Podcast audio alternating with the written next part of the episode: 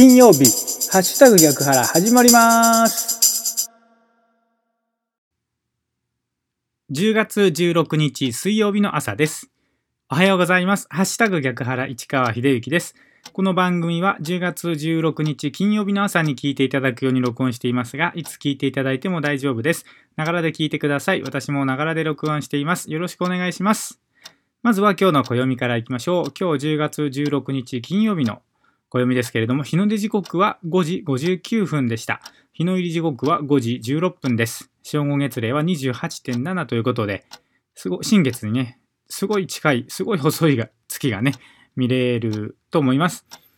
えというのもですね、ここの10月の新月は10月17日土曜日のですね、時間としては午前4時31分が新月でございますから、今日の金曜日の夜はもう本当に新月に限りなく近い細いお月様が見られるというわけでございます。はい。ということで今日の暦10月16日の暦ですが、日の出時刻は5時59分でした。日の入り時刻は5時16分です。この情報は自然科学研究機構国立天文台 NAOJ のサイトを利用させていただきました。ありがとうございます。続きまして今日は何の日いきましょう。今日10月16日はボスの日ということでございます。アメリカのパトリシア・ベイズ・ハロスキーという女性が会社を経営していた父親のために1958年に提唱、アメリカ商工会所に記念日を登録したことが始まりである。10月16日は彼女の父親の誕生日であった。これに由来して日付は10月16日とされるが、この日が週末になる場合は16日に一番近い就業日となる。経営者と部下の関係を円滑にする日、従業員が職場の上司を称え感謝する日とされる。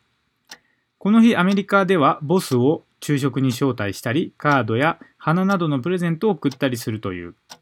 ということで、え10月16日はボスの日ということだそうです。この情報は雑学ネタ帳というサイトを利用させていただきました。ありがとうございます。さあ今日は金曜日なので、後世への手紙コーナーをお送りいたします。ウェブ新聞逆の物差し校新聞後世への手紙にある数々のコラムから一つピックアップしてご紹介いたします。今日ご紹介する記事ですけれども、2020年8月14日に投稿がありました感受性というコラムですね。これを朗読いたしますので、どうぞお聞きください。感受性。絶望するようなことが起きても笑って済ませる人がいる。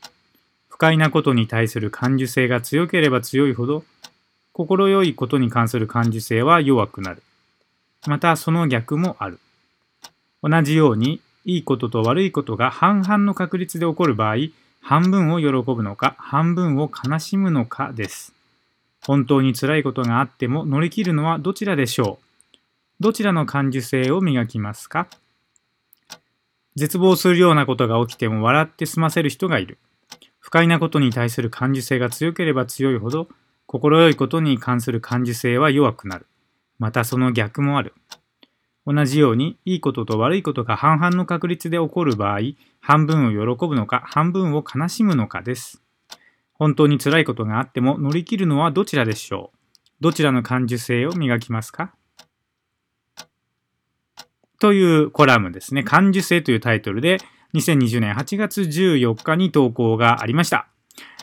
まあ本当ね、ここに書かれている通りなんですが、よくある話でね、コップの中に水が半分入っていましたっていう時に、あなたはそのコップに半分水があって、まだ飲めるからありがたいって思うのか、あるいは半分しかもう水がないんじゃないかっていう風な感じでね、見るか、どちらで見るかによってですね、物事の見方が変わってくると。事実は一つなんですよね。コップの中に半分水があるという事実は一つ。しかしそれを解釈する方法は半分もある。あるいは半分しかない。まあ、それ以外の見方もあるかもしれないんですが、解釈っていうのは本当にね、無数。事実は一つ、解釈は無数なんていうことを言いますけれども、解釈力、まあ、ここでは感受性という風な表現だったですけれども、そういった力をね、磨き上げていくっていうのも、こう、今のね、世の中を生き抜いていく中においてはですね、やっぱり大切なことなんじゃないかなっていうことを改めてね、今回朗読して気づかせていただきました。最後にね、書いてありました。どちらの感受性を磨きますかということだそうです。皆さんはいかがでしょうか？はい。ということでですね、今日は10月16日ですね。今年残り77日です。残り21.0%ということでございます。一日一日大切に生きていきたいですね。はい。ということで、今日金曜日ですね。今日も元気に過ごしていきましょう。お仕事行かれる方、いってらっしゃい。行ってきます。